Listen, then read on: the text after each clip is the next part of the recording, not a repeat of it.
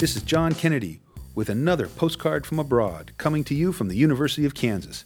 KU takes great pride in owning the original, handwritten rules of basketball, but the game is far older than James Naismith. Basketball can actually be traced back to the Central American game of Ulama, which has been played for about 3,500 years. The Olmecs, whose names translate to the rubber people, created a game in which players tried to get a cantaloupe sized rubber ball through a small elevated hoop using only their hips or forearms. The hard part was that the ball weighed about 9 pounds, leading inevitably to serious injuries. During its heyday, Ulama was a popular pastime.